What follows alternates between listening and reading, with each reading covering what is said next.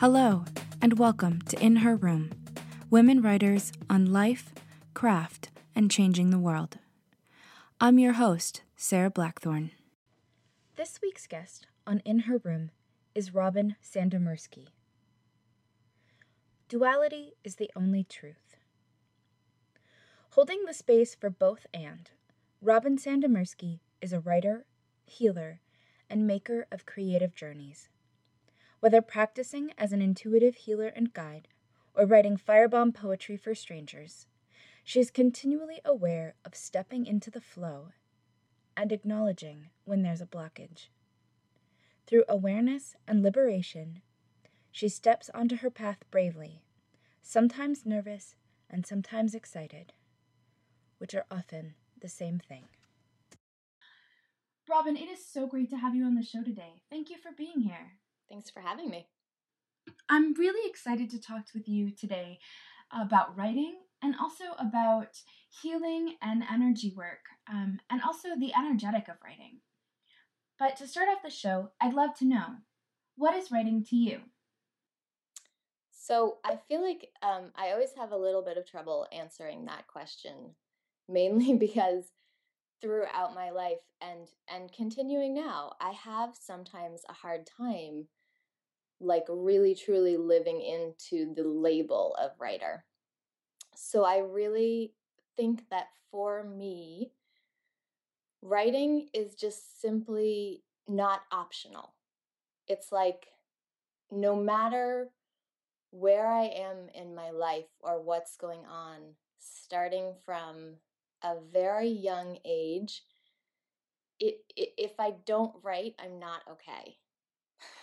So they're just our words.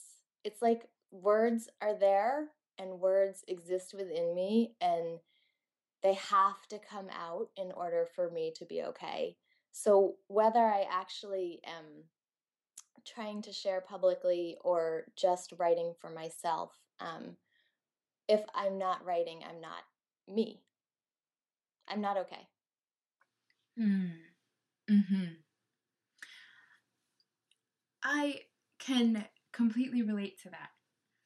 And also, I think one of the things that I really enjoy about your work as I read it both on your blog and on your Instagram feed, particularly, is that flow of words.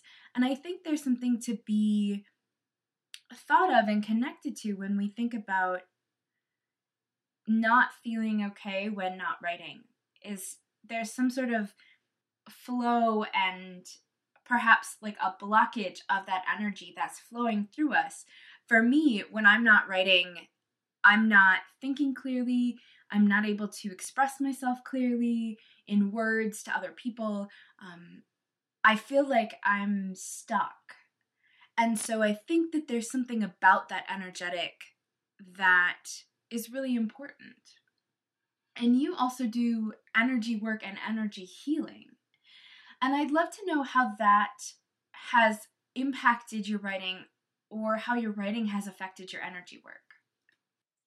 Well, um, I was thinking about this the other day, not related to our conversation, um, but I was thinking about how different healers have different tools or ways in which they heal. And um, I do think of myself as an energetic healer. I think my my sort of healing tradition is unnameable but i use languaging. I use language in all of my healing sessions. Mm. and um, it's been a very interesting process to see how there's so much more than just the language going on so so it's been like this pathway to be like well language speaking conversation channeling language is used in all my um, healing sessions. And then to understand that there's more than just that happening. So as language is happening um, physical body energetic body spiritual body whatever words work for you because of course as beautiful as language is it constantly fails us um, are all being affected, but then also to notice the beauty of um, the power of language as a tool. right? It like goes both ways. Mm. Mm-hmm. So, and then, yes, I think as a healer or in working in this space of bringing healing, the art of that for me is getting out of the way. It's like healing has, I'm a conduit, it doesn't have a lot to do with me. And in flow in writing, it tends to be a similar act. It's like, can I get out of the way and allow? Mm. I think that's a really important thing. You know what? I'm just thinking also there's a flip side too, which probably we all experienced, which is that um, sometimes just getting the words out. Um, so so sometimes there's that beautiful writing that feels like flow and is all like ah, and then but on the flip side of that, sometimes there's there's writing that's if you don't write it, it, it has to be removed. Like there is a blockage. Something is stuck. Something is not flowing and the act of using words and putting them on paper or on a screen or wherever you put them create allows for flow to happen again mm, mm-hmm. and i think there's that there's that finding a balance as well right of um i think not just the the writing itself but also in what we do with that and what we where we take those words afterward. If they stay with us if they become public if they move beyond us there's there's a continuation of that flow and and that languaging in the way that we share language to share our experiences. Oh absolutely. I mean it's it's um it's a really beautiful way of meeting yourself right? I always say that my writing maps me to, to knowing myself. Mm. And then the beautiful thing about that is that if and when um, I'm brave enough to share, it tends to um, create connection. Mm-hmm. Absolutely. And I like the way that you said, if you're brave enough to share, because there is such a vulnerability in sharing our words. And we get to choose when we share them or not, but that choice, making that choice, is where the bravery comes in. And it's not that we're less brave if we don't share our words, but that we are brave enough to stand up and say, I want to make this choice for myself. I think there's something really powerful in that and in the way that things flow?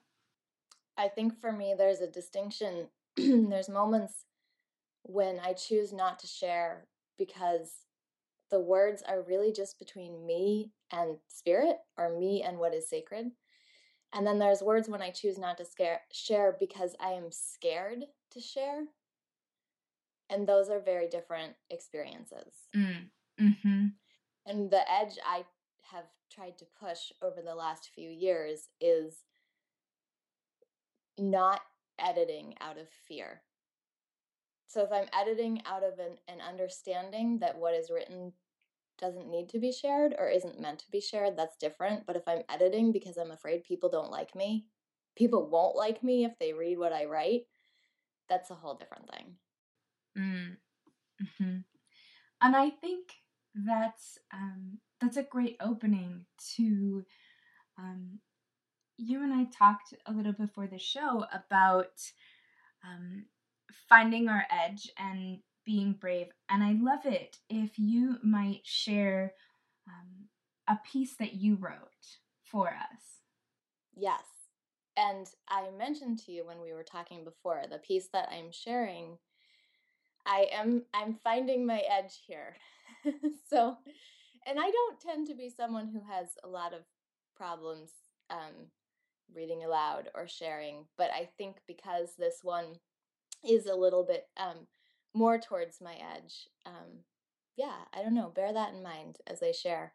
But this is a piece I wrote and roughly calling it I Am Here. And um, it has never been shared um, publicly before. So here we go.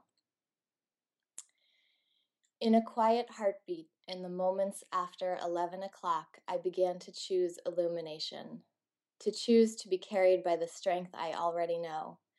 I am here, where here is when you spend half time in the unknown realms because it is the place you were born to walk, where the unseen is seen and becomes real, and the real becomes torturous because you can't remember how to love yourself.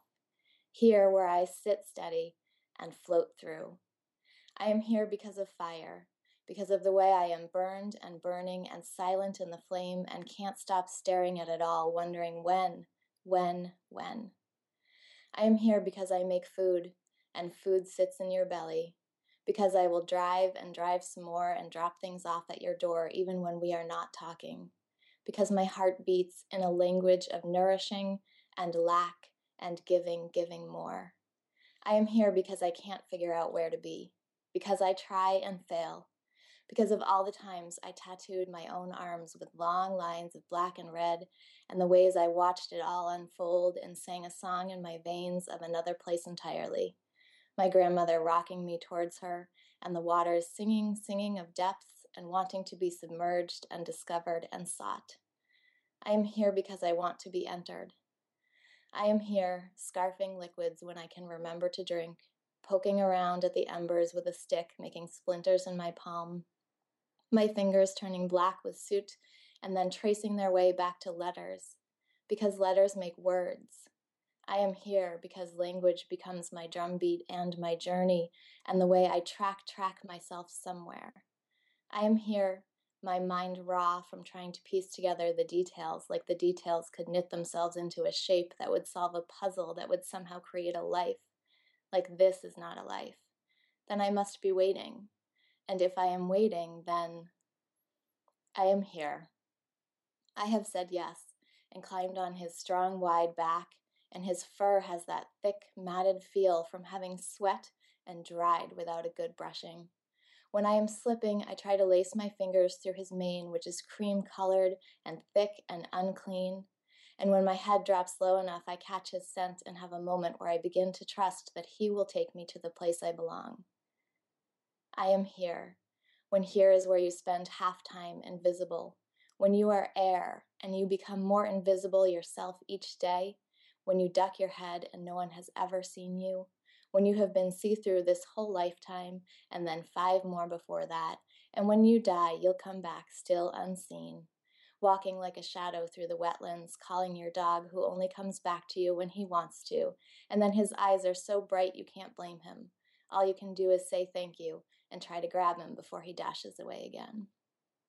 I am slipping. I am here in the slipping curve of whatever happens when you get brave one day because you can't stand to die like this anymore. And then in all the years that seem to list past, you wonder where the bravery went and how to get to the place you thought you might go. Here, where a few flakes of snow and one cool, clear breath might rebalance you for an hour or so. Here, where light sits in your own cupped hands, and you stare at it, wondering what the fuck to do with it. Here, where you want him to grab you hard and show you another form of power altogether, but he keeps forgetting to arrive. Here, where the warm body of one sweet cat might be enough one second, and the next second you fold yourself in half and in half again, trying to fit into your own imagined space of being. If only I could get it right, then here might feel good, like a stroke, like a touch, like the wave that rolls from the base of your spine all the way up to the crown of your head, rolling and rolling until you are nothing but rhythmical, and your breath has found its own way towards you as beast. I ought to slow down, but I can't. I ought to wake up, but I don't. I ought to be plain, it would hurt so much less. I climb back on. It is possible he is carrying me here. Maybe that thud is his hoofbeats on the bridge, which is wooden and curved above the stream that glows the moon. I am here. Slip time thinking and frontways becoming and slivering stuck. A small pool of sunlight becomes my savior. I tightrope between all my names. I slip myself on the edges I built out of illusion when my heartbeat is illumination. Illumination. I am here in the thick of it, unable to name the place I live. I am here, wet with worry and lust, completely capable of shutdown, closing my eyes and calling flannel my nest and saying in the middle of the night, I choose yes, yes, please take me there, yes.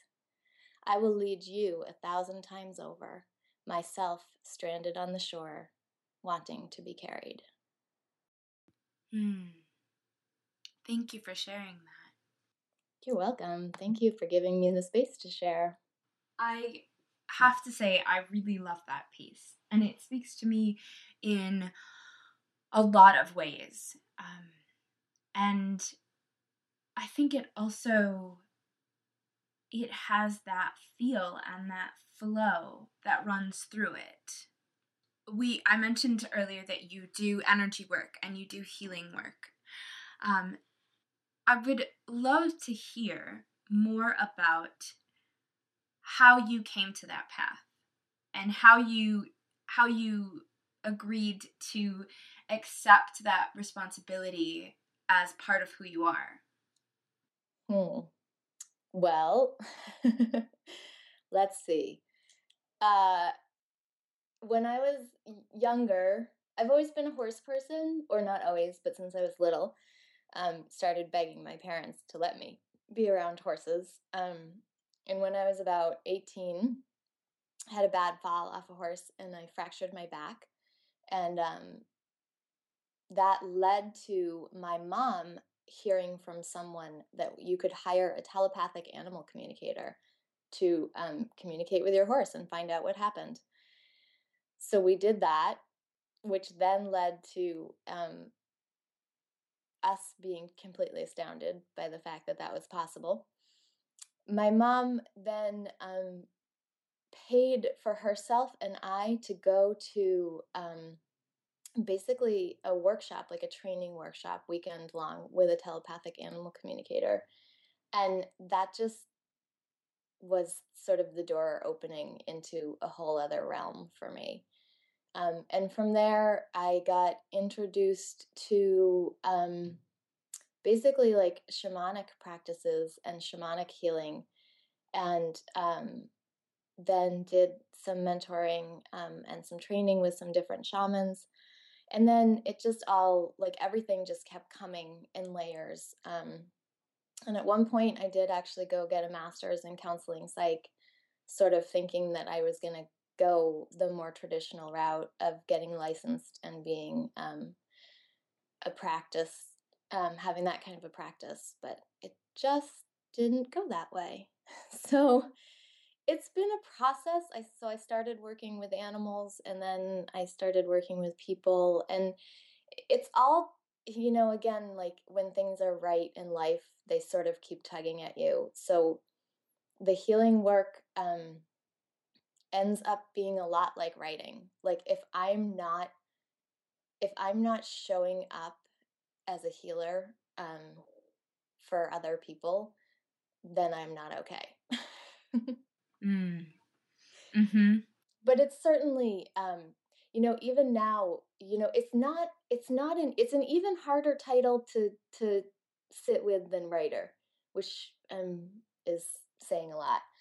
Um, so even now answering your question like it's hard for me to answer it i don't know i'm really just like a regular old um, suburban um, lady like i have two kids and a dog and um, i go to the hot yoga classes and i buy coffee at starbucks sometimes and um, like yeah so so then to also be living in this whole other realm it's yeah. Mm-hmm.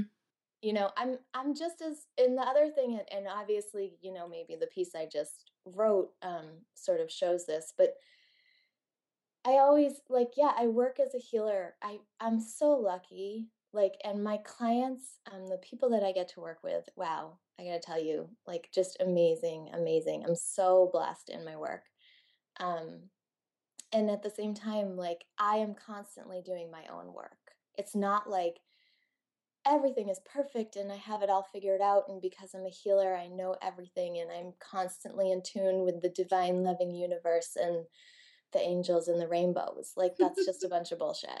Yeah. So, um, that's just it's just it's it's constantly everything and it's constantly nothing you know duality is the only truth mm. hmm i want to shift gears a little bit and i want to talk about the ways that you interact with others particularly on instagram and i want to start by talking about liberated lines you and alicia summer who was uh, my guest for episode five of this show, co create and co facilitate Liberated Lines. And I'd love to hear about your experience, about how that came to be, and what Liberated Lines is for you. Yeah, so um, it came to be as an idea. like, so Alicia and I met, um, or actually, like, astoundingly, Alicia and I have never met in real life. But um, I came to be familiar with Alicia through us um, both being involved in the first round of a collective writing course that Mary Beth Bonfiglio put together called Our Word. And Alicia and I were both um, invited to um, be guides in that. I think she called it guides, not teachers. And um, I don't know. We're we're very similar and very different, so we get along really well. Um, and we started communicating, um, talking on the phone, and just talking about life and writing, and following each other on, on social media. And I think kind of like vibing off each other's work a little bit. And um, she went through a phase where she was right. She was sharing something on Instagram every day. Um, and she called it bad poetry and it was a it was a phase where she was writing love poems and i was like so inspired by that so i started um, sharing in her practice and then several months went by and then we did our word and then we were just talking about the ways in which um, we we edit and block ourselves like like fear. And we just had this idea like how cool is it when you force yourself to do something every day like she was doing and then i started doing and when you push yourself to share and when you take away the necessity that things be pretty and perfect and edited and polished and your best possible work and instead you just go for it like what is that like and how freeing is that so we were like, well, why don't we just try um, inviting people to do that once and we'll just see if people want to play along with us. Um, and then we both um, just really, really like the the practice of combining images and words. So Instagram felt like it just felt like a really nice place for us to invite the practice to be. Mm. Mm-hmm. And and sometimes Liberated Lines is a longer course, and sometimes you run flash courses. And I'd love to know how you um, come up with the idea for the themes behind the courses and and what that comes from. Well, it's always it's always sort of twofold. Um, so it's always really, really deeply rooted in what what is going on for us. So, because that's what like makes things matter, you know, like that's what makes things real. So the themes always have something to do with like where we're at, what we're thinking about, what we're talking about, what we're working through, and what we kind of want and need to sink deeper into. And then they always end up feeling like partially seasonal also. Um, and and seasons based on like where we live. So um so it's always sort of like, oh, well it's you know, it's the fall and the fall kind of feels like this and this is kind of where we're at. So this is what we're going to delve into. Hmm. Mm-hmm. And then another way that you um, interact and engage on Instagram is also through something with Mary Beth Bonfiglio um, called Asana Explorers. And I'd love if you could talk a little bit about that as well. Right. So, um, Asana Explorers is really just like a game. um, so, and I, a few other people have sort of like come and gone um, in and out of it, and um, but basically, you know, I I am also sort of like into um, physical exploration, for lack of better word. I am a trained yoga teacher, um, and I'm really interested in embodiment and exploring like what life is like when we live it from an embodied state. And um, like yogic asana is one way to do that. Um, so uh, Mary Beth and I just again, you know, she's a lovely, delightful soul, and we have this shared interest in like getting deep into stuff. And this was another way to do that, to sort of like place like move the body or place the body or be in interaction with the body and then instead of having assumptions about what that would be about just exploring mm-hmm.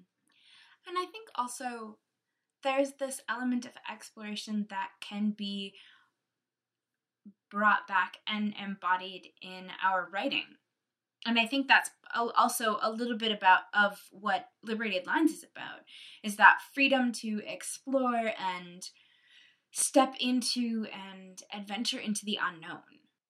Oh, certainly. And and to like and to let it be whatever it is. Do you know what I mean?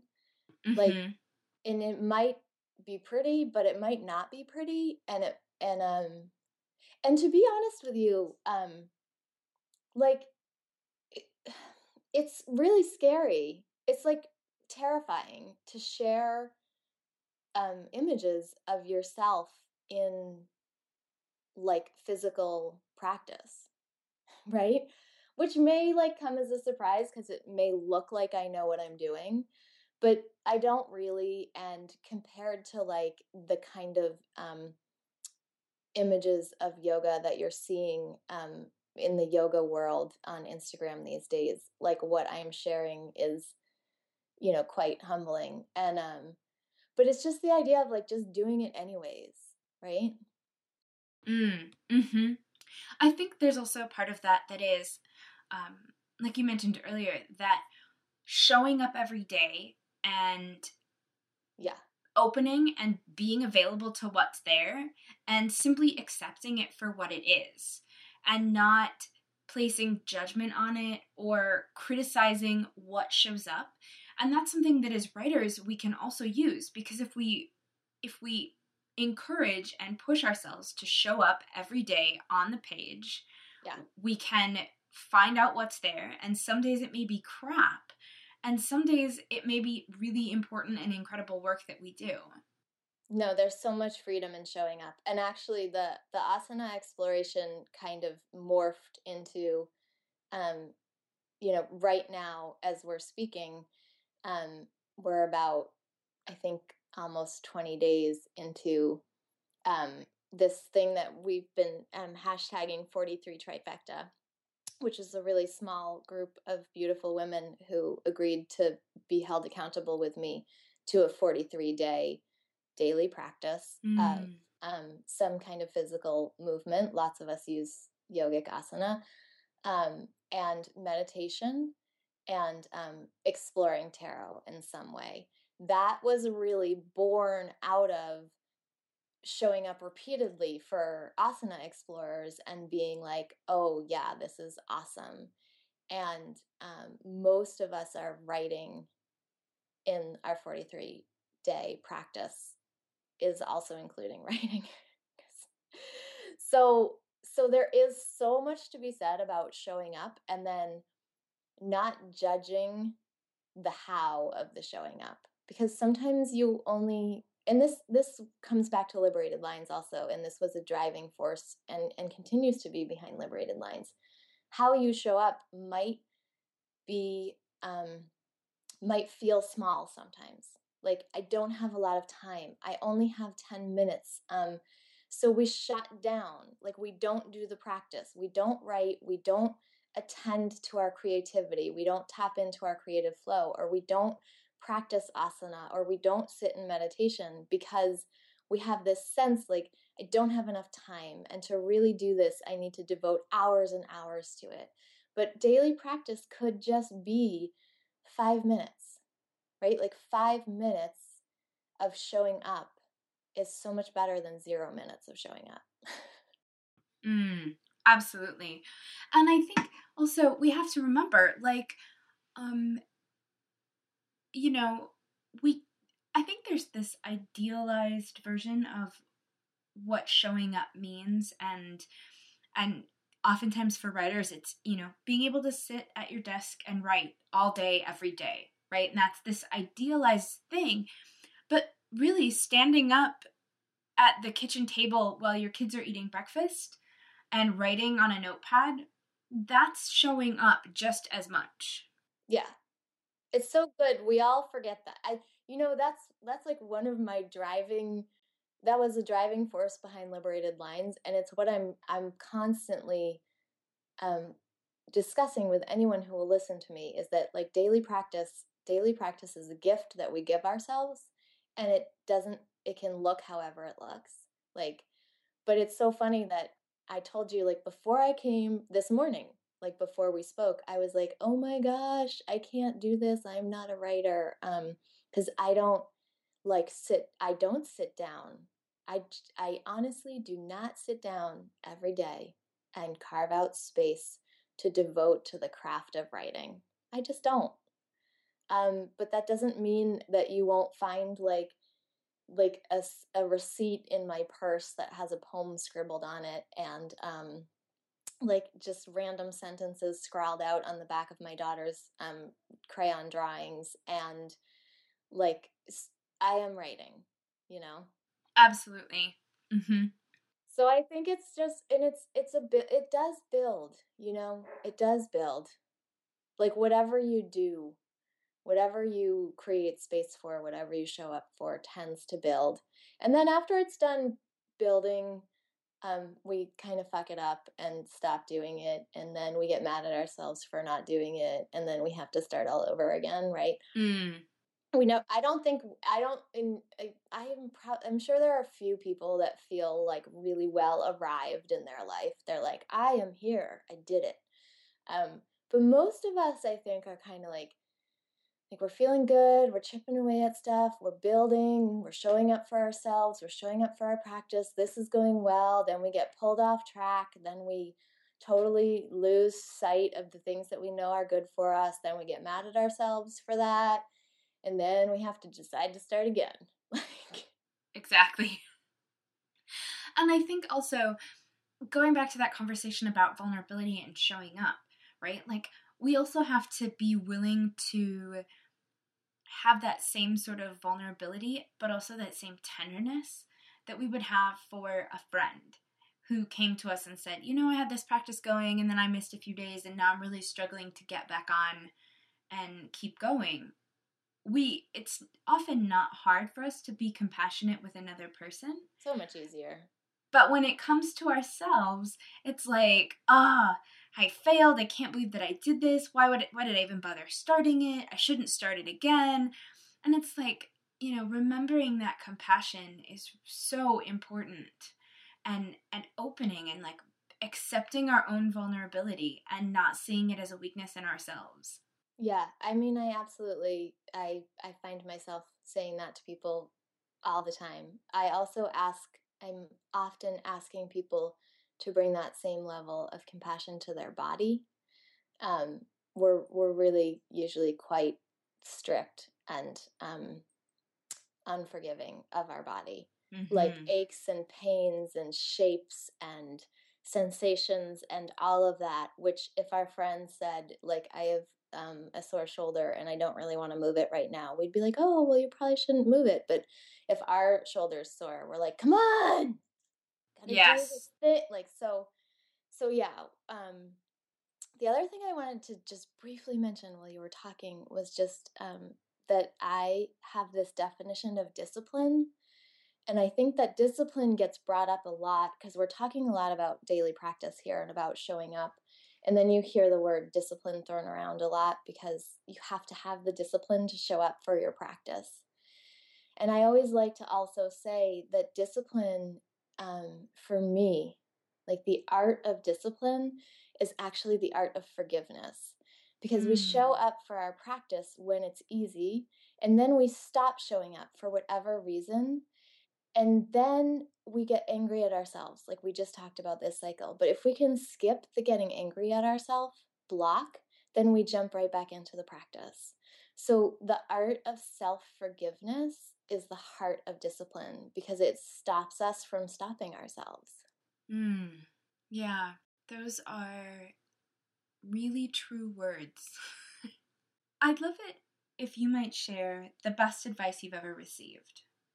I think I'm going to share this one. And I, I just preface this by saying I'm really lucky and I've received a lot of really amazing advice in my life. Um, so I'm sure there's something even more um, perfect than this that I could be sharing. But um, a million years ago, when I was about to um, facilitate my first um, sort of experience as in teaching um, or leading or guiding, um, I went to uh, a shaman that I had mentored with, um, and I was letting him know what I was up to in the world. And I and I kept saying, "I'm so nervous. Like I'm so nervous. I don't think I'm supposed to be doing this. I'm really, really nervous." And he said, um, nervous and excited are actually the same thing. Mm. So you can just know that. Like you might not stop feeling nervous, but just know that nervous and excited is the same thing. And I have um, leaned on that advice many, many times because often when I'm headed the right way, I'm also ter- kind of terrified. Um, and though uh, 75% of me doubts the truth of that advice when I'm that terrified. Um, I do have the 25% of me that's able to hold on to it and think, like, it's possible that this feeling that I'm going to throw up and die is actually just excitement. mm. Hmm. I think that's really important to remember because we can be and know that we are really excited for something, but that doesn't always make us feel n- less nervous about it as well. No, it almost never does. Right. I always, I'm always like, I, I really love um, working and speaking and using um, the understanding of parts.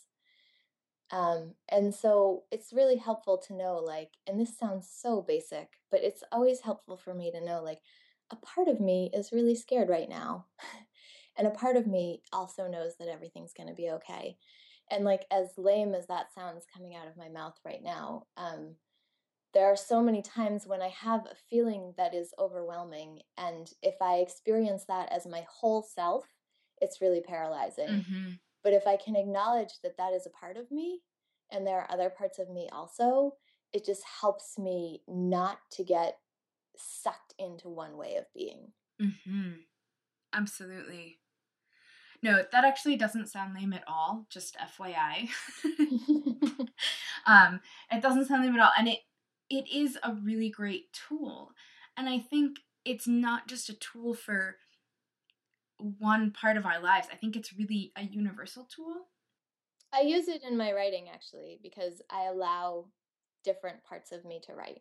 Yeah, and I was thinking also about um, sharing work and so, acknowledging that there is one part of us that is really nervous about sharing this work, and there's also another part of us that made the conscious choice to say, I want to share this. Oh, yeah, the part that's like dying for like connection. Exactly. And, yeah, absolutely. Yeah, so to be able to recognize all of those pieces, I think is really, um, really beneficial. I think it also helps with this idea, and Alicia and I play with this in Liberated Lines. And I mean, I just encourage everyone who's writing to play with it. That sometimes I think we get stuck in thinking that we're supposed to write a singular truth. And it's hard to have a singular truth when you're made up of 483 parts. So, knowing that you get to, it's okay to share a truth, even though the truth may be much more complex than that. Mm-hmm. So you mm-hmm. may have 483 truths in any moment, in any heartbeat, but just still you get to speak just one. It's okay. Mm. hmm I'd really love to talk about your um, Fireball Poetry Series and also mm, maybe have you share a couple of your poems. Okay. Well, the Fireball Poetry Series was born um because you know like as as crappy as life is every once in a while you have this day where you're like ah like i can feel the light um so i was in those days are few and far between for those dark and twisted people like me but um so i was having one of those days and i was like just really feeling like so alive and well and energized and um i just really wanted to like zap everybody else I could with that energy. And I actually just like threw it up on Facebook, like, I'm feeling awesome. Who needs something? And out of that was born this idea of the fireball poetry, which was that people would just say, I just said I could write a poem for you, I guess, maybe that's an option. And um, what I did was people who requested that, um, I, I sort of tapped in in the same way that I do for like a healing session with someone.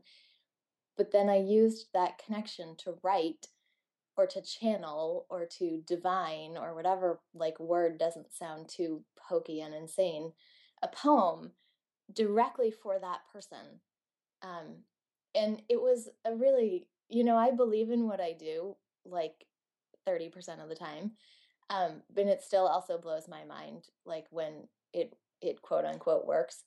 Mm-hmm. So I would like write these poems, really not knowing these people at all, like literally not knowing the person, and then send it to them, and then they would like respond back. Whoa, that was exactly what I needed to hear right this second, like, or whatever. So that was the Fireball Poetry Series. It started that day. I think I wrote like eight poems that day. Um, some I've shared publicly, some I have not. I left it at the discretion of the person who received it.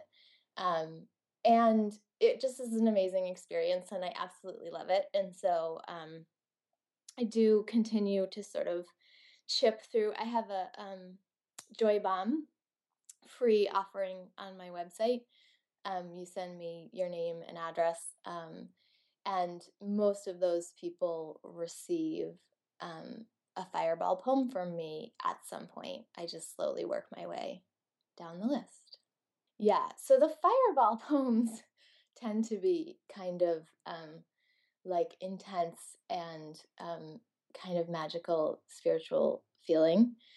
Um, and the poems that I have sitting in front of me right now, um, are just like a, three really simple, um, like love poems. So the first one I call The Most Familiar Unnamed. It turns out you are like flannel sheets or the mattress, shiitake mushrooms, sesame oil, the most familiar unnamed scent. You are like safety, a landing and coming to, it turns out you are like flannel sheets I curl into. And the next one I call In the Late Morning Silence. I pressed my forehead up against his, closed my eyes, and held really very still. In the late morning silence, I whispered handfuls of words from my heart to his, and wondered, with a simple kind of wonder, floating like dust motes in sunlight, if there was a part of his heart that could hear my silent whispers.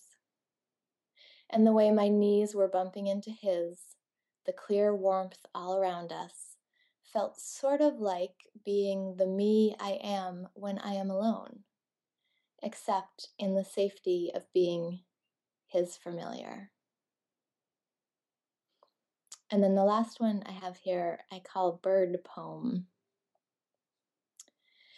And I was up before even the sun rose in the sky. I lay thinking of you. I don't know why I am like this in love, why my heart feels so afraid, why it trembles and lurches like a kind of animal trapped, why it hurls itself into things, some distracted bird confused by its own image banging into the wide expanse of glass. the window. And I don't know that you have a window. And I don't know that you have love. I don't know what this is, but here I am, awake still, wondering why I am in such a hurry to hurt. Hmm.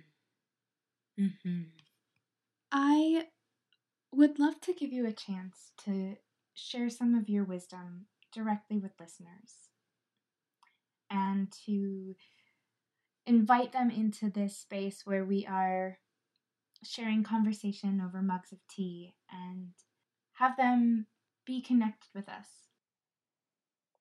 Yeah, that's lovely. Um I just I'm thinking about like the the sort of expanse we've covered in our talking in the last hour and how um how really nervous I was about this conversation this morning and how I still like sort of tried to um open a little bit to show like sort of my everything, like my murky, dark, twisted and then the parts that are kind of okay too. Um, and I I think that's because I think everyone has that.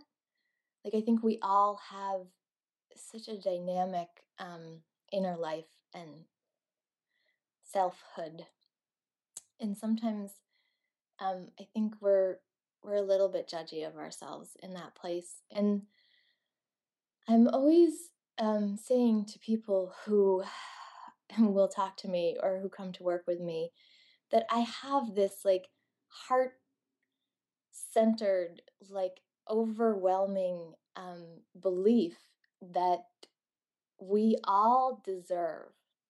Like we just, we all deserve what we want and need, and that we all deserve to gift ourselves and to and to ask for and to receive our own pathways towards healing.